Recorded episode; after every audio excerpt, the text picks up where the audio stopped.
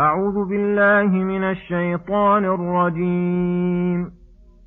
إن الله لا يغفر أن يشرك به ويغفر ما دون ذلك لمن يشاء. ومن يشرك بالله فقد افترى إثما عظيما. ألم تر إلى الذين يزكون أنفسهم بل الله يزكي من يشاء ولا يظلمون فتيلا انظر كيف يفترون على الله الكذب وكفى به إثما مبينا ألم تر إلى الذين أوتوا نصيبا من الكتاب يؤمنون بالجبت والطاغوت ويقولون ويقولون للذين كفروا هؤلاء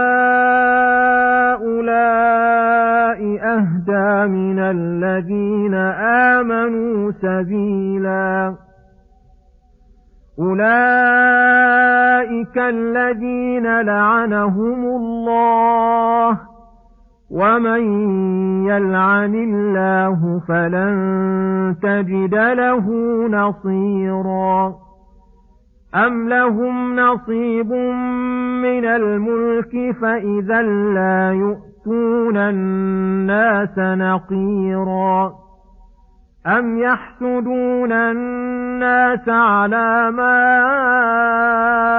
آتاهم الله من فضله فقد آتينا آل إبراهيم الكتاب والحكمة وآتيناهم ملكا عظيما فمنهم من آمن به ومنهم من صد عنه وكفى بجهنم سعيرا. إن الذين كفروا بآياتنا سوف نصليهم نارا. سوف نصليهم نارا كلما نضجت جلودهم بدلناهم جلودا غيرها ليذوقوا العذاب. إن الله كان عزيزا حكيما. والذين آمنوا وعملوا الصالحات سندخلهم جنات تجري من تحتها الأنهار خالدين فيها أبدا. لهم فيها أزواج مطهرة وندخلهم ظلا ظليلا. بسم الله الرحمن الرحيم. السلام عليكم ورحمة الله وبركاته. يقول الله سبحانه إن الله لا يغفر أن يشرك به ويغفر ما دون ذلك لمن يشاء الآية. يخبر تعالى أنه لا يغفر ما يشرك به أحدا من المخلوقين ويغفر ما دون ذلك من الذنوب صغائرها وكبائرها وذلك عند مشيئته مغفرة ذلك إذا اقتضت حكمته مغفرته فالذنوب التي دون الشرك قد جعل الله لمغفرة أسبابا كثيرة كالحسنات الماحية والمصائب المكفرة في الدنيا والبرزخ ويوم القيامة وكدعاء المؤمنين بعضهم لبعض وبشفاعة الشافعين. ومن دون ذلك, ومن دون ذلك كله من دون ذلك كله رحمته التي يحق بها للإيمان والتوحيد. وهذا بخلاف الشرك فإن المشرك قد سد على نفسه أبواب المغفرة وأغلق دونه أبواب الرحمة. فلا تنفع الطاعات من دون التوحيد ولا تفيده المصائب شيئا. وما لهم يوم القيامة من شافعين ولا صديق حميم. ولهذا قال تعالى ومن يشرك بالله فقد افترى إثما عظيما. أي افترى جرما كبيرا. وأي ظلم أعظم ممن سوى المخلوق من تراب. الناقص من جميع الوجوه. الفقير بذاته من كل وجه. الذي لا يملك نفسه فضلا عن أمن عبده نفعا ولا ضرا ولا موتا ولا حياة ولا نشورا. بالخالق. لكل شيء الكامل من جميع الوجوه الغني بذاته عن جميع مخلوقاته الذي بيده النفع والضر والعطاء والمنع الذي ما من نعمة من مخلوقين إلا فمنه تعالى. هل أعظم من هذا الظلم شيء؟ ولهذا حتم على صاحبه بالخلود بالعذاب وحرمان الثواب. إنه من يشرك بالله قد حرم الله عليه الجنة ومأواه النار. وهذه آية كريمة في حق غير التائب. وأما التائب فإنه يغفر له الشرك فما دونه. كما قال تعالى قل يا عبادي الذين أسرفوا على أنفسهم لا تقنطوا من رحمة الله إن الله يغفر الذنوب جميعا.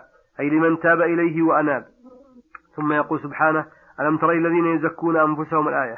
هذا تعجب من الله تعالى لعباده وتوبيخ للذين يزكون أنفسهم من اليهود والنصارى ومن نحى نحوهم. من كل من زكى نفسه بأمر ليس فيه. وذلك أن اليهود والنصارى يقولون نحن أبناء الله وأحباؤه. ويقولون لن يدخل الجنة إلا من كان هودا ونصارى وهذا مجرد دعوى لا برهان عليها. وإنما البرهان ما أخبر به القرآن في قوله بلى من أسلم وجهه لله ومحسن فله أجره عند ربه ولا خوف عليهم ولا هم يحزنون. فهؤلاء هم الذين زكاهم الله. ولهذا قال هنا بل الله يزكي من يشاء أي بالإيمان والعمل الصالح بالتخلي عن الأخلاق الرذيلة والتحلي بالصفات الجميلة وأما هؤلاء فهم إن زكوا وإن زكوا أنفسهم بزعمهم أنهم على شيء وأن الثواب لهم وحدهم فإنهم كذبة في ذلك. ليس لهم من خصال الزاكين نصيب بسبب ظلمهم وكفرهم لا بظلم من الله لهم.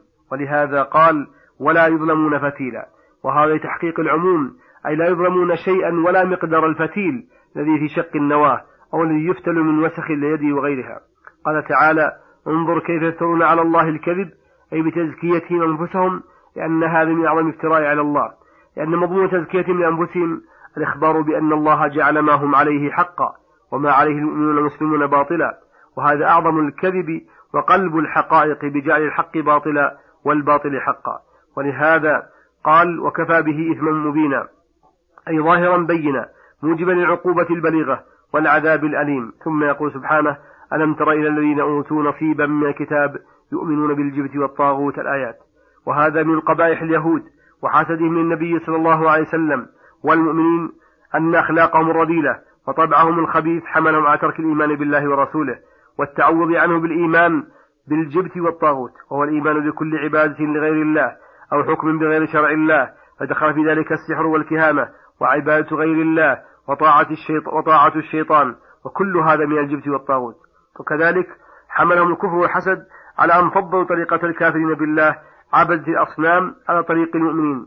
فقال ويقولون الذين كفروا أي لأجلهم تملقا لهم مداهنة وبغضا للإيمان هؤلاء يهدى من الذين آمنوا سبيلا أي طريقا فما أسمجهم وأشد عنادهم وأقل عقولهم. وكيف سلكوا هذا المسلك الوخيم والوادي الذميم؟ هل ظنوا أن هذا يرج على أحد من العقلاء أو يدخل عقل أحد من الجهلاء؟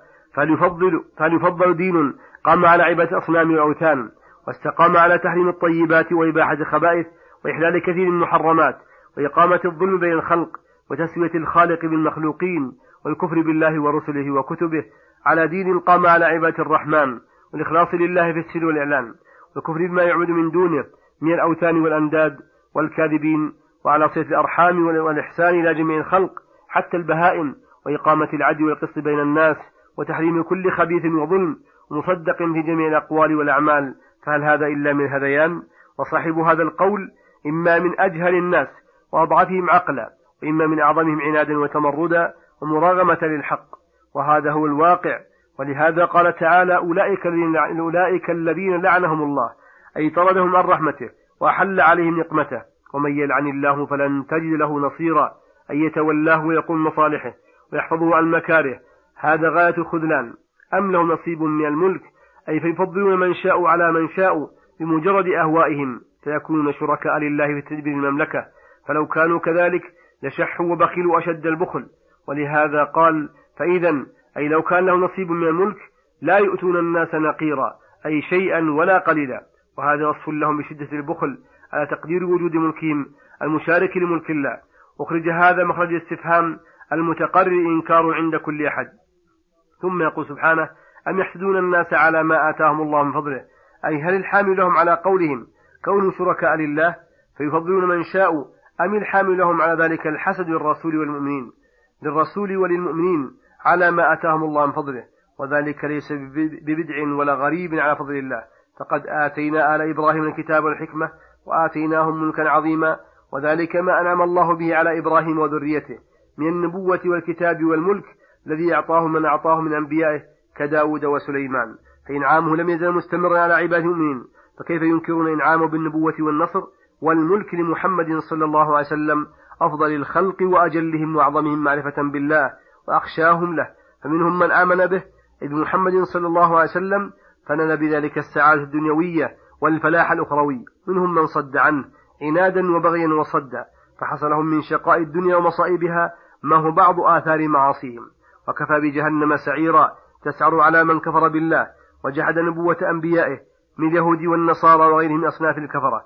ولهذا قال إن الذين كفروا بآياتنا سوف نصليهم نارا أي عظيمة الوقود شديدة الحرارة كلما نضجت جلودهم أي احترقت بدلناهم جلودا غيرها ليذوقوا العذاب ليبلغ العذاب منهم كل مبلغ.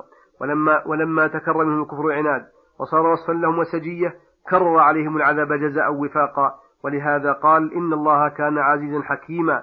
أي له العزة العظيمة والحكمة في خلقه وأمره وثوابه وعقابه والذين آمنوا أي بالله وما أوجب الإيمان به وعملوا الصالحات من الواجبات والمستحبات سندخلهم جنات تجري من تحت أنهار لهم فيها أزواج مطهرة أي من أخلاق الرذيلة والخلق الذميم ومما يكون من نساء الدنيا من كل دنس وعيب.